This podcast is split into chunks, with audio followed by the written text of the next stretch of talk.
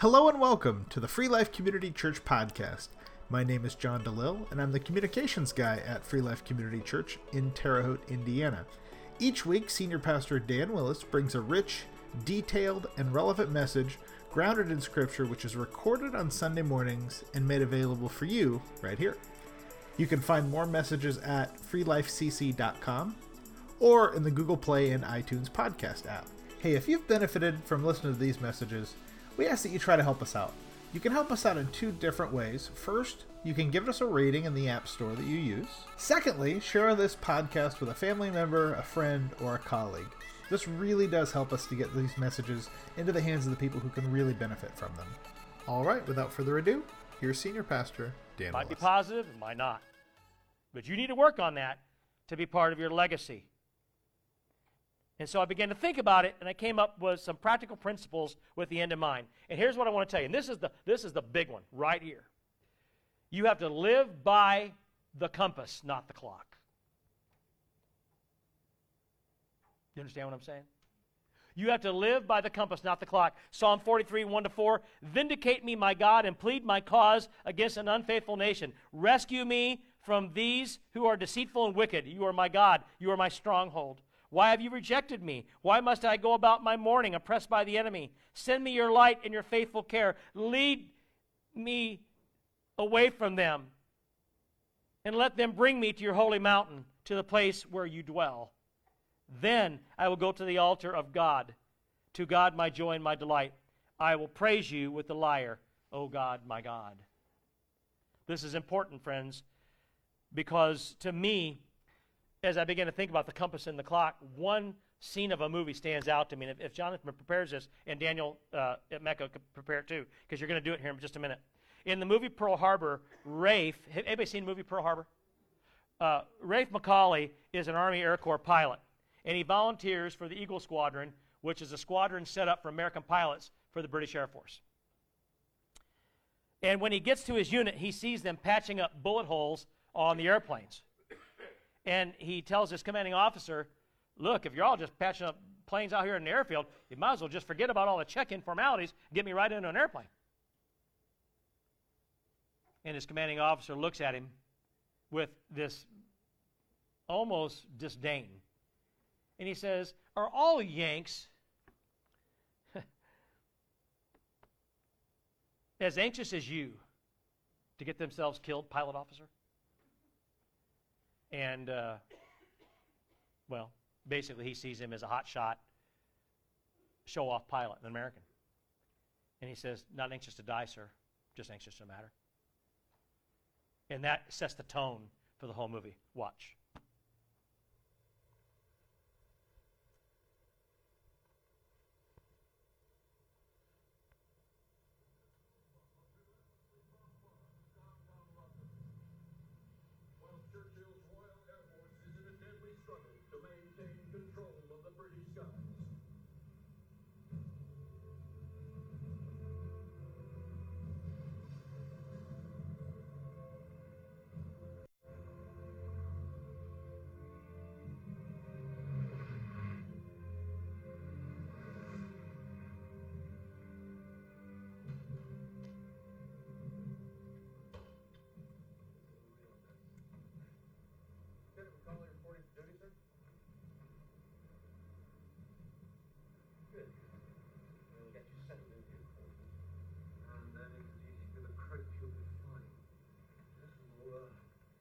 Are patching bullet holes right here on the runway. Maybe we'll skip the housekeeping and get you right in an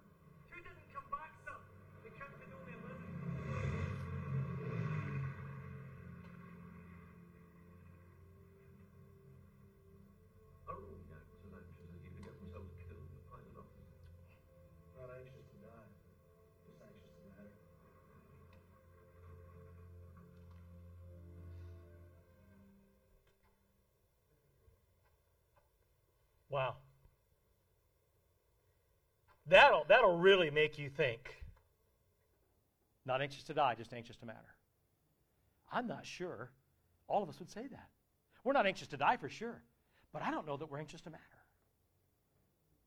How many of you in here think, today think you matter? I mean, really matter. I don't mean for you, I mean, what, what do you matter to the kingdom of God? What have you done? Yes, God loves you, God wants you, but what are you doing for it? It's a fair question. And so that's the point. And the question is let's change gears a minute. What do we believe? I want to know what we believe. You see, the clock represents our commitments, our appointments, our schedules, our goals, our activities. And they're often urgent. Sometimes they aren't. But the squeaky wheel in my life always seems to get the oil. Anybody anybody with me there? More than that, I have found that people will do whatever it is that they really want to do. Now let that soak in your brain pan for a minute. People will actually do whatever it is they want to do. We'll say can't, we'll use it as a crutch because we really don't want to. Because if you really want something, you'll do it. Right? Let's be honest. If you want to do it, you will, and if you don't, you won't. And more than not these days, even the things that we have to do will oftentimes take a back seat to the things that we want to do. And the closer and closer we become to a completely self centered society, the more you're going to see that happen. And if you think that isn't happening, make an appointment with me. I'll show you. Because it's happening. It's happening and it's happening. Now, God clearly doesn't call us to put priority on the things we want to do more so than the things that we must, does He? No. But either way, if we allow the clock to be our guide on living, as it is with most of us in this modern age, we'll most certainly fail in our goal to live with the end in mind. We'll fail. We'll say we do, we will intend to, but at the end of life, we'll have found that we didn't. Can't tell you how many times somebody on their deathbed told me that. They intended to, but they never really did.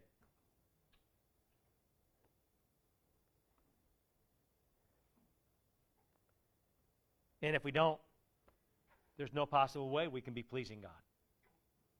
And I'll bet you if I started over here, went up and down the row, we got a lot less people today than normally do, but everybody in here, I'm pretty sure, would say that they want to please God. Everybody want to please God? Okay. So, if you want to please God, then live a life that He calls you to, and ultimately, you'll please yourself. But if you try to please self first, you won't. You won't please God, and you won't please you. I know that because I've done it too many times. Anybody done it? Have experience there? You know it. Okay? So living for the now is never going to work, and the clock will always demand the now. The compass, on the other hand, represents our Christian and spiritual calling. It, it represents our, our values, our vision, our principles, our mission, our direction, and ultimately, friends, our destiny. Amen? Our destiny. It includes the critical issues of life that we believe, but stunningly, those are things that aren't necessarily always screaming at us to get done or get attention. You understand that? The critical issues of life aren't the ones that stunningly don't scream at you to be done. Just the squeaky ones. The time wasters, the zappers, the robbers. Yeah, those are the things. And if I'm right, and I believe the Bible indicates that I am, then we're definitely not living by the compass, which is what God demands that we live by. No, unfortunately, the clock is stealing from our compass. And I think we're going to be massively disappointed one day when we're judged based on what we live by. But we can change now. We can live by the compass. And the question is what do you really believe? Do you believe it's better to live for this life or do you think it's better to live for the next one? Now, I know what you'd say if I ask you. But I also think that how you're living today will tell you and me. And a lot of us will have intentions, not real life. Do you live by the clock? Well, most do. Or are you living by your compass? And to be honest, it might really surprise you if you take a hard look at it. God knows what you're living by. And He's begging you to seek Him and live by the compass. Because you are going to leave a legacy. Got to go back to this. Leaving a legacy is dependent, friends, on us choosing the important over the urgent. General Dwight D. Eisenhower used to say, The urgent is seldom important, while the important is seldom urgent. You see, when we focus on the important, we establish or reestablish a clear sense of direction that is necessary in the foundation for a legacy. And of course, Satan wants to rob you of the legacy that everybody in here wants to have. That's his goal. That's what he wants to do. He always has. And he's done it more so. Again and again and again. And you know what we refuse to do? Learn from the mistakes of others. And we often fail to learn from our own mistakes too. And we go right back to the bucket. And Satan keeps filling it up with the garbage that takes us off the path that God wants us on. And you know, a lot of the things that Satan puts in that bucket might be good things, but they take you off the important things. I've done it, I know. And it's so hard sometimes to sort them out and do it right. So the question is are you going to allow God to help you live by the clock and have your legacy show that? Or are you going to live by the compass? And are you going to begin today? You have to understand people today will live by the clock and they're sure that God told them to do it. That's what I'm saying. You got to get out of that, that junk. You got to get clear alone with God and say, okay, Lord, what's compass and what's clock in my life? You know what I always say? God will tell you to buy the new car if you want it bad enough. Hmm? So we got to find out what God wants us to do. Really, what God wants us to do. And if we find that, we'll find out what the compass is and we'll live by it. And that's the legacy that you're looking for. We have to look at our spiritual direction, friends. Again, the unfortunate position that most Christians are in, I think, is that they live by the clock, which is the urgent, and Satan is, again, good at using society to fill the clock up so that it remains in the urgent. Have you ever noticed that? This is why the church and Christianity in general, and this is my opinion, but I'm pretty sure I'm right. This is why Christianity and the church are not nearly as powerful and relevant as they both once were. Anybody notice that?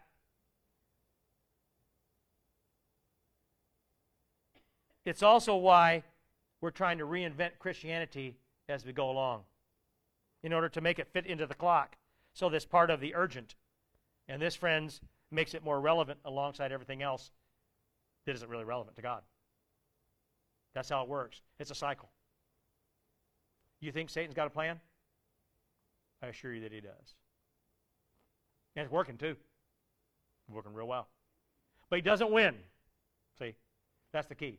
You know how I know? Because the Bible says that the gates of hell won't stand against the kingdom of God. If that's true, that means that somebody, at least one, at the end of time, will have stood.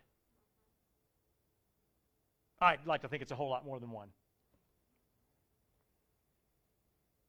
But that's what it's going to take.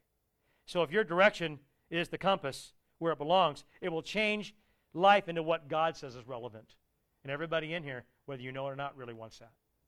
You might not think that you do, but I assure you the day will come when you know you do.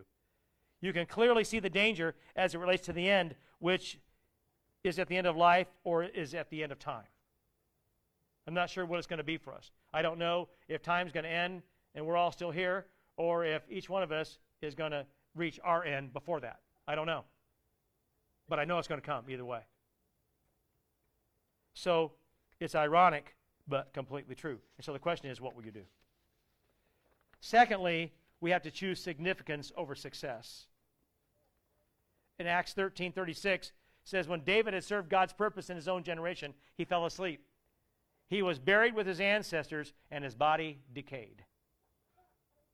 Your body will decay depending on how good your embalmer is. It's just the truth. Fact. I know because I've seen it time and time again. And at the funeral home, I remember uh, we moved people from a grave before, where somebody had died 20 years previously, and uh, his wife had moved to Florida, and she uh, had been there for quite a while and decided she wanted to be buried down there. So she contacted us. You know, you got to contact funeral home; they can do it, and ship the body to Florida to be reburied. And you, of course, you know we had to look. and I'm gonna tell you something. The embalmer was downtown because other than a few minor details, we could have cleaned him up a little bit and shown him. No kidding. And then another time, we had another one had been down six years, and you you you mm, you hadn't done it. All I'm no, I'm not going to stop. They need to understand this stuff.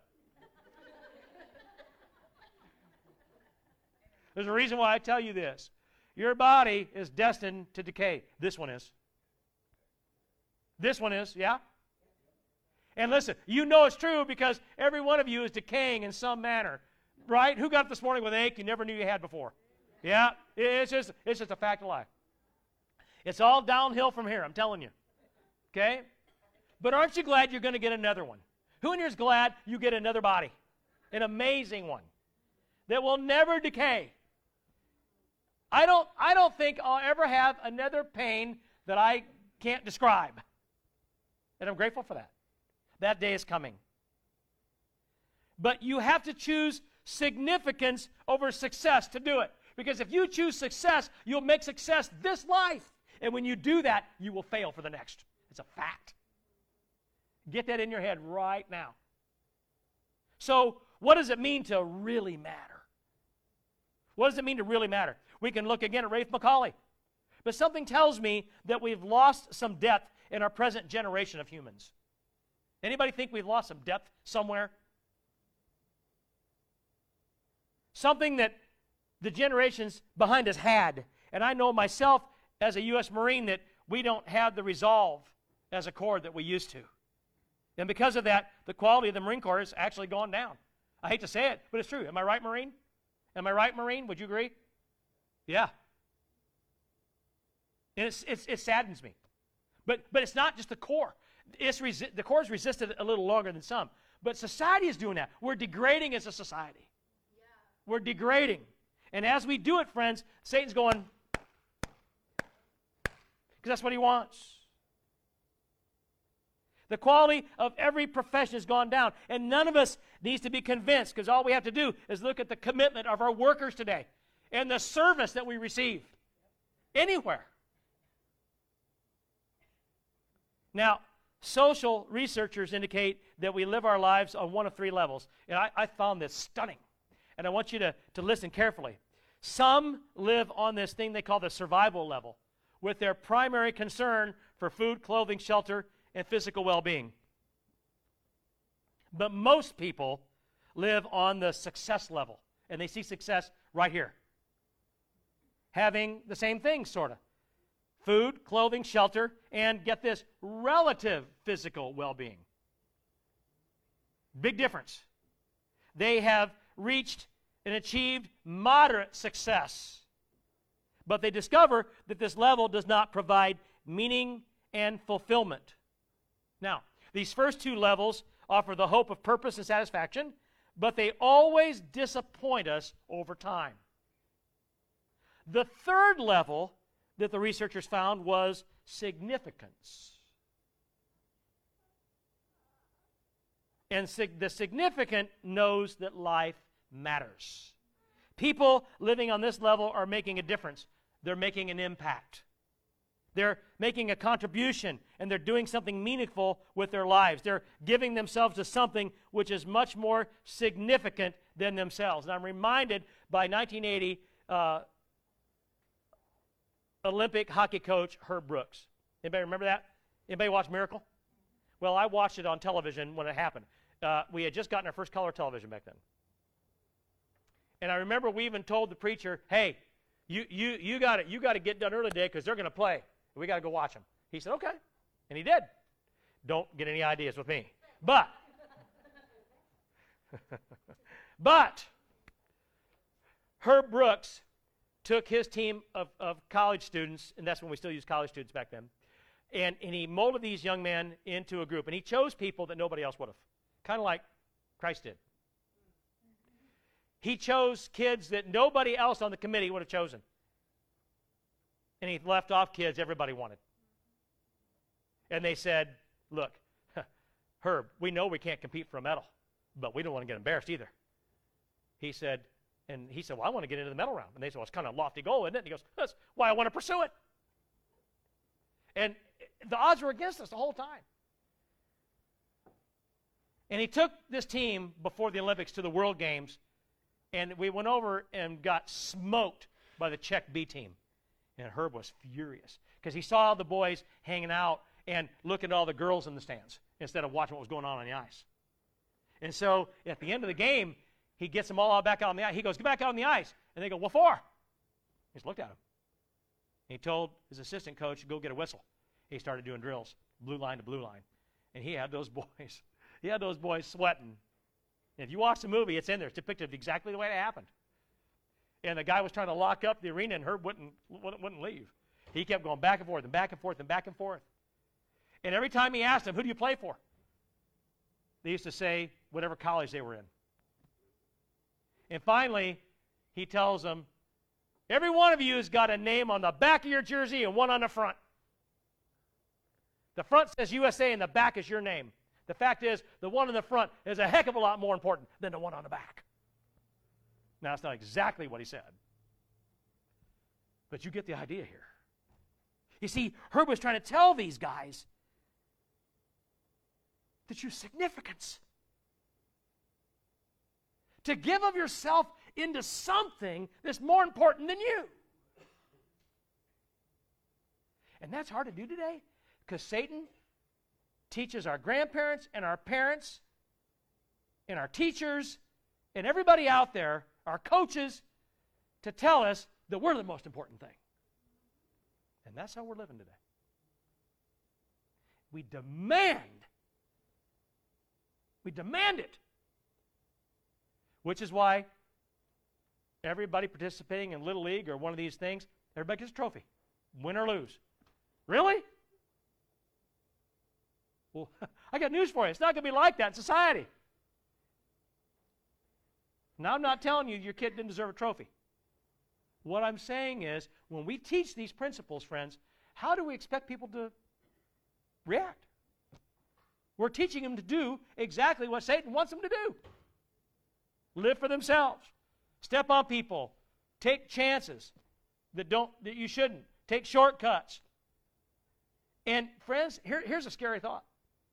If the quality of service and workers that we have today is going down, is it possible that the quality of our health care, our doctors, our lawyers, our law enforcement, our military, do you think the quality is going to go down? Well, it has. It already has. And that's exactly how the Roman Empire collapsed. There's only two mentioned in the scripture. One was and no longer is, one is not and one is but no longer will be. I believe that's Roman Empire in the United States of America. That's what I believe, and I'll bet you can't prove me wrong.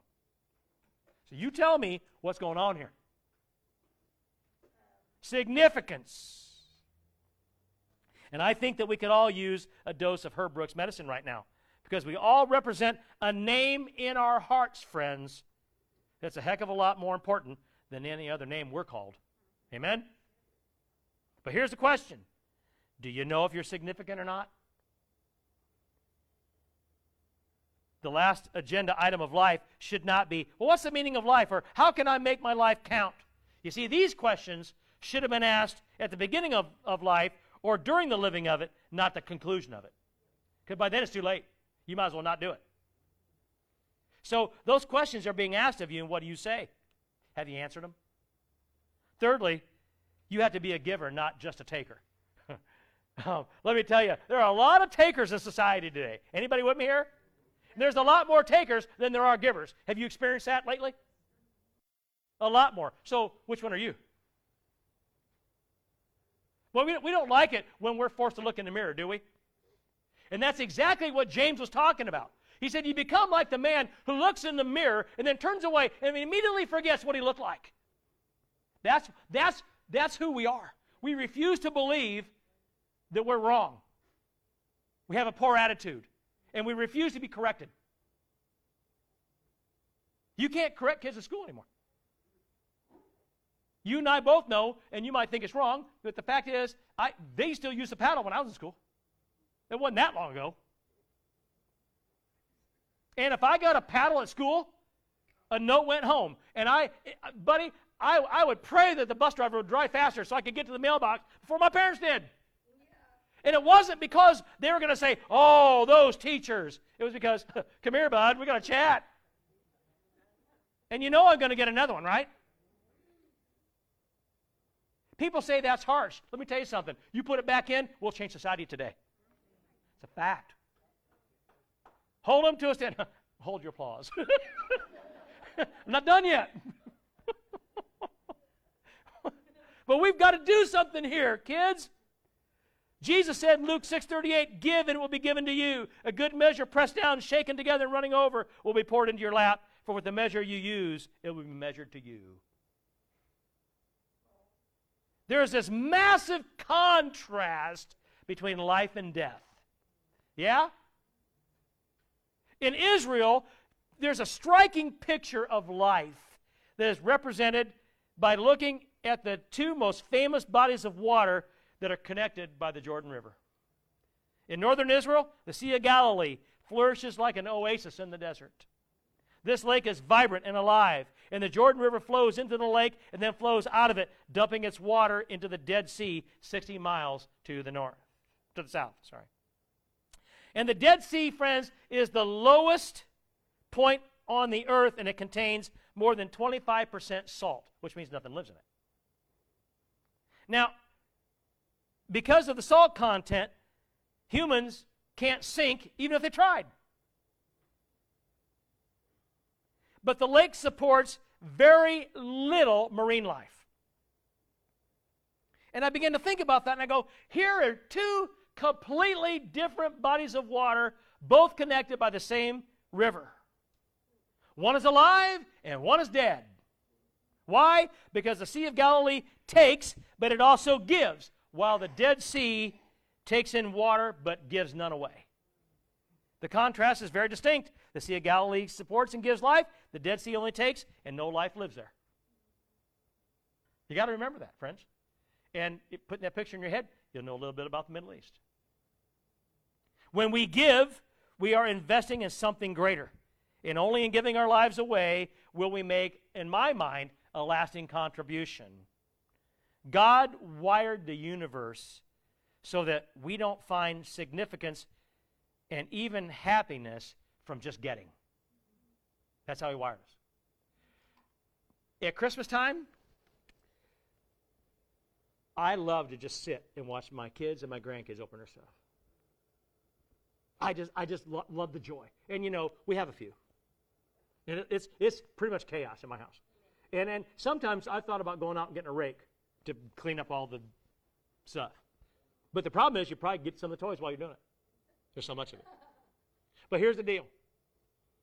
I'll sit there with a stack of stuff, and they'll all tell me, Are you going to open yours? I could care less if I get to mine or not. My wife could care less if she gets to hers or not. Why? You know why. We prefer to give. And, and, and why? Because we're, we're made that way. So are you. We're all, now, kids, they love, they love that, right?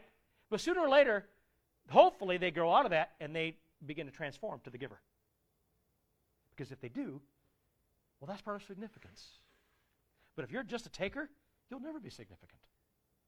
You'll be notorious, maybe, but you won't be significant. Big difference.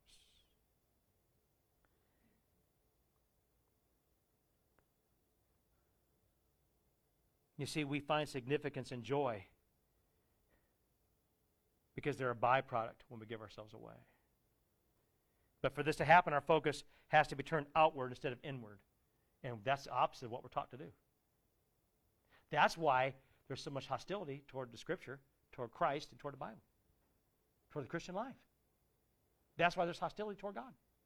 Because God says, give yourself away. And society says, no, no, no, no. But what about me? What about my needs? What can I get? Halloween's coming up. I don't particularly care for it, but it's coming up. And let me tell you something. All you got to do, now I know it's just candy, but some people are fanatical with it. They can't get enough of it. I would sit out here with my squad car. Lights gone, remember? Box of candy from the sheriff's department, and I'd say, uh, all the kids, one piece, and they grab handfuls. One piece. Even parents say, well, get you another one. No, don't get you anything. One. And use English, by the way. You know, right? I, I, this, this, is, this is who we are. And they got a bag that they, they're dragging, and the parents have got two or three more. Now, you know your dentist is going to be happy, but nobody else. So, I'm thinking, this is, this is just who we're, we're, te- we're teaching it young. Take, take, take, but don't give anything. That's just the way it is. You know, everybody says, well, you know, a marriage takes two and it's a partnership. And I've heard it said, what mine is mine and what yours is mine. And to a point, that might be true. But some people mean it that you don't get any of it. It's just we're a self centered society. And that's opposite of what Christ did. And aren't you glad that Jesus Christ wasn't self centered? How many of you are grateful that Christ was not self centered? Yeah. So that's the point. Our ultimate goal should be to give instead of to get. We desire to serve rather than to be served. Too many people spend an entire lifetime focusing on themselves, on what they can get out of life, rather than what they can give. And significance comes not from success, but from serving others. So we cannot confuse income and influence. They're night and day different. The fourth thing you have to do is change your focus to how you will finish, not how you're living. Change your focus to how you'll finish. Hebrews 9:27. People are destined to die once and after that to face judgment. Now, nobody wants to do that. But I got news for you, you're all going to. You're going to face the great white throne of judgment and that's bad. Or you're going to the rest of you, which is good, you're going to face the judgment seat of Christ. That's good because you made it. But it will determine your place at the table. And everybody's going to know. That's why Jesus said, when you go to a banquet, don't take a high place and force the host to come and ask you to move down for someone more significant than you. I think some of us believe we're going to sit up toward the front by him. And we probably won't. I want to be asked to, by Christ to sit up by him. Anybody? I want him to come in and say, you, you sit up here because you lived your life that way. Friends, this is real. And there are people out there that think that that's not even said in the Bible. And 100% is said in there. It's 100% going to happen too. No, we're all equal. yes and no. Yes and no. So, how you finish is incredibly more important than how you started. Amen? Kids, wake up. How you finish is incredibly more important than how you started. Yeah? Okay? Dr. Howard Hendricks was a longtime professor of Christian ethics at Dallas Theological Seminary, and he was a frequent speaker at Promise Keepers. And I heard him once, and he was absolutely phenomenal. He died a few years ago.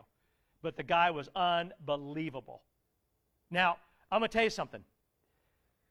He spoke before uh, John Maxwell did, and Maxwell's pretty darn hard to beat. He is.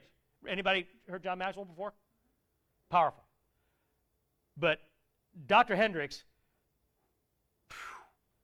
I'll tell you what. There, there, you, we were. I was at uh, uh, the RCA Dome when it was still up in Indianapolis. Remember that place where the Colts used to play there? And it was filled with men. I mean, loaded. And when Dr. Hendricks was speaking, you couldn't hear anything but the fans running. I bet that's the only time that that place was filled with people, and you you could hear pin drop in there. Because every other time the Colts were in there, different ballgame altogether. Look, guys, This guy was powerful. And after an exhaustive study of the men and women of the Bible, he concluded that there are, get this, approximately 100 detailed biographies of men and women in the Bible.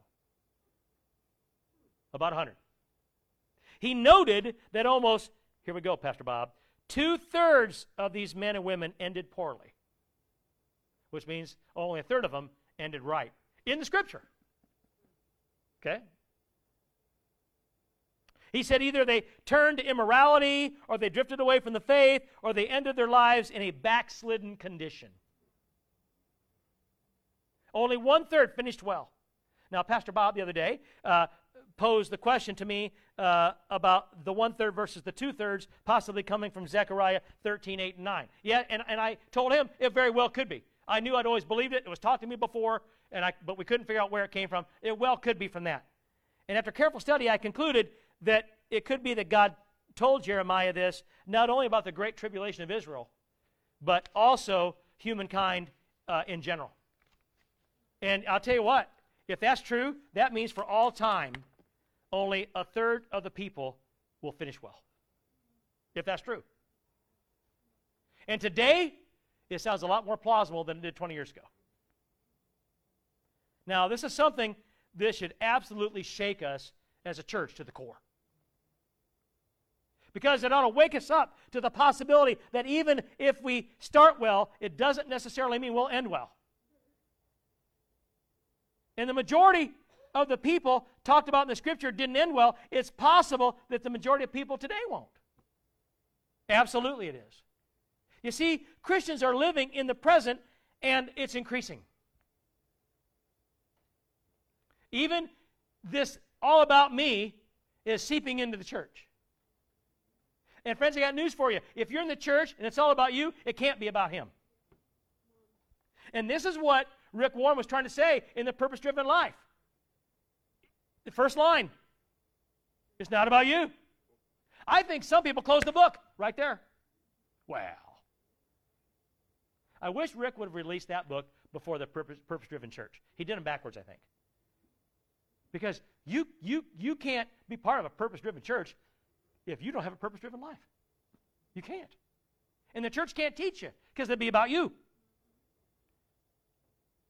Once, when John Wesley was asked to explain the spiritual strength of the early Methodists, he replied, Well, our people die well. I thought, well, that's kind of an interesting thing to say. But to die well, friends, you have to finish well. That means that all Christians begin well. But somewhere on our journey, something happens. Probably we compromise, we change, or our priority isn't where it belongs, which is right here. It's become here. And Satan does all he can to make sure that we live in the present, to live in the moment. We love the moment, you know. And in fact, a lot of us make snap decisions in the moment, and we're sorry we did. But God tells us something very different, something very different than what we're living. In fact, He sent Jesus to tell us this personally. And Christ said in Matthew 6, 19 to 21, Do not store up for yourself treasures on earth where moths and vermin destroy and where thieves break in and steal. But store up for yourselves treasures in heaven, where moths and vermin do not destroy, where your thieves do not break in and steal. For where your treasure is, there your heart is also. Now, can you guess what the treasure on earth is? I bet I can. What about the moths and the vermin? Do you know who they are? You know who the thieves are? I do. And it isn't always people. Sometimes it's wrong, unbiblical belief systems. Sometimes it's self. And sometimes it is the wrong influence from other people. And all of it's designed to take you away from the core values that God tries to teach the church. Because He really wants us to live by Him. This, this is not a book full of suggestions. Is it? Then why do we read it as so? You see, friends, if we live for the next life, then nothing can touch our treasure. Because it'll be waiting for us when we get there. You understand? It- it- it's going to be there for you. Christ promised it. I believe him. And we prove what treasure is in our hearts every single day, don't we? You see, finishing well doesn't happen by accident. John the Penguin Bingham is a marathon runner who pioneered the concept of walking fast for fitness. Yeah? They called him the Penguin. He has also been active in motivating others to run marathons successfully. And I began to wonder what his secret was. And uh, he said in a book one time, As I stand at the starting line, I know that somewhere out there is a finish line. Somewhere and someday is a finish line for all of us. Yeah? Now, most of us probably think the finish line is a few years down the road, maybe 10, 20, maybe even 30 years away. But all of us has an appointment with death. We don't know when, where, or how. Probably. But it's going to happen. And that's one appointment we won't miss and we can't postpone. And in light of that, as I try to finish this thing up, begin today, not tomorrow. You hear what I said? Begin today, not tomorrow. Because tomorrow will never come because you'll keep, I'm gonna, I'm gonna, I'm gonna. My wife had this little project she wanted me to do, and I told her yesterday the day will not end until this thing is done. And I did it too. I don't want to. And she even gave me the out, didn't you, babe? But I did it. It was not, no, Don, I don't need no Oz. it was just, it's just, it was just putting a little magnet on the cabinet. That's all, you know, installing this little magnet. But you know, but but that thing's and all my tools sat there for over a week because I was going to get to it every night last week. Does that sound like your house? My tools sat there because I wasn't going to put them away just to get them all back out again. You see. But I tend to, like you, things I want to do, I'm on it. Things I don't really care about, I don't. That's life. But I want you to listen to the words of King David in Psalm 119, the New Revised Standard. He says, I hurry and I do not delay to keep your commandments. These words are even more urgent, friends, in the CEV. Listen to this. As soon as you command, I do what you say. Wow. Now, I want you to think about that for a minute. Do you do exactly what God commands as soon as He says it? Be careful. Because your legacy is important. We're called to live life today, not to dream about history will portray us tomorrow. Leaving a legacy is too important to postpone until next week or when we have a little more time. Oh, and by the way, that never seems to happen. You're never going to have a little more time. Who, who's figured that out already? Yeah, you're never, never going to have a little more time. So, living a legacy begins today, whether you want it to or not. Now, most of us want to delay building our legacy until we think we can do it well. The truth is, you're building it every minute of every day, no matter if you think it's well or not. You're doing it. And many of us, friends, are building legacies that I assure you, you really don't want. And before you know it, it's built. Life is over, and you can't change it. Believe me, it happens quickly. Many older people have warned me, and I've experienced it myself. I, you know, in my heart, I believe I can still play softball. But two years ago, when I finally quit, I realized why I can't. You know, when you slide into a bag, you better make sure you got enough gumption to actually get there. I didn't. And I, my legs felt like Gumby as I turned the corner. And my whole team, uh, these guys, the young guys in here, when I slid to the bag and got tagged out at third because I didn't get there, they were all clapping. And, and all I could think was, how am I going to get up? I wonder if they'll just let me lay here through the next inning. Laugh all you want to. Your day's coming. In your heart, you think, but your body says, mm So, I wish desperately to go back and change the clock. Anybody?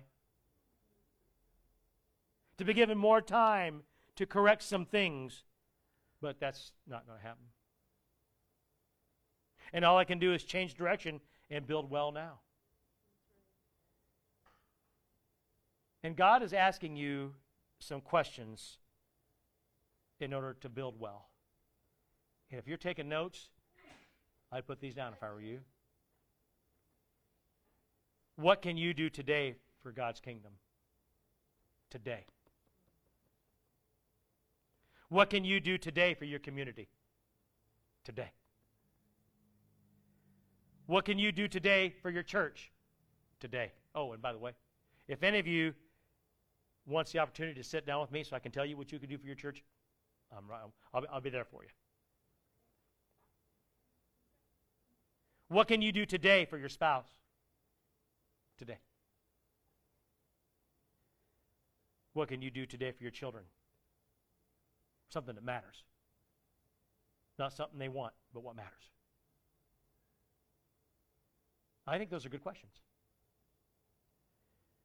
You see, we, we have to live life in a way that builds this amazing legacy. We seem to want to live life however we want to, and then try to take a little time here and there to build a legacy that we want others to notice.